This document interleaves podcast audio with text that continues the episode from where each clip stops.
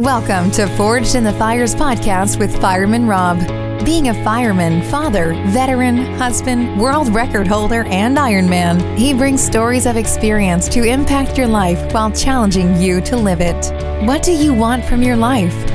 Why do you want it? Are you willing to go through the challenges to get there? If you have the courage to take that first step, let this podcast be the catalyst to start your fire while you bring the resilience to make it continue to burn. Our lives are made up of moments called right nows. So let's get started.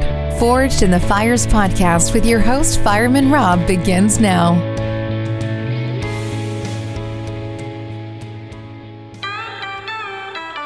We got the same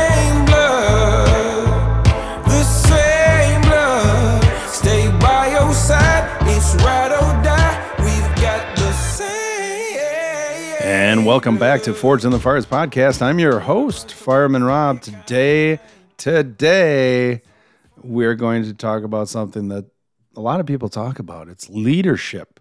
And the thing that I want to ask you, this is a a really tough question to ask yourself, and a lot of people don't want to answer it. But are you leading followers or future leaders? Wow. Now, that's a question that is so important for each of us as leaders, as impactors, as influencers, uh, as role models, as parents. It is so important to ask yourself that question. And what what is the difference? You're asking, probably me. Uh, what is the difference between leading followers and leading future leaders? Well, when you lead followers, you're not giving them the tools to be able to lead themselves. You're you're giving them a direction. You're giving them objectives, but they're your objectives that you're placing on them. Yes, obviously in business, there's going to be certain goals that you have to have, and there's certain um, criteria that you have to meet. But a lot of times, how you get there and the goals that you may have are limited by your own beliefs or the leader's beliefs. So when we look at uh, leading future leaders, what we're wanting to do is create that creative environment. We want to not have, obviously, not have insubordination, not have people talking back, but at the same point, you want to have somebody feel like they're invested in the solution, they're invested in the final reward. And so you can gain their creativity. We had talked about this before the strengths and weaknesses and different things that people have. It is so important as a leader to utilize those for the collective good of the team.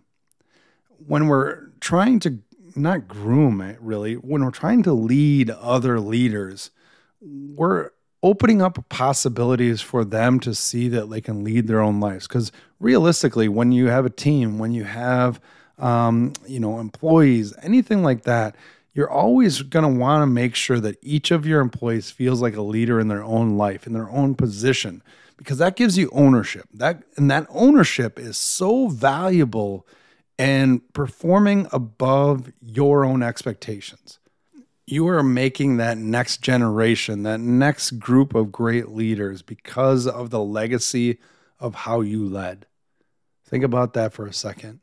Next time you go out there, start the conversation and be that person that is showing through their actions that it's great to lead other leaders. From the desk of Fireman Rob, I'm out. Thanks for listening and supporting the Forged in the Fires podcast with Fireman Rob. Remember, don't forget to like and subscribe to this podcast, and please share this episode with a friend or family. To find out more about Fireman Rob or reach out about a question, go to www.firemanrob.com. Until next time, live your life forged in the fires.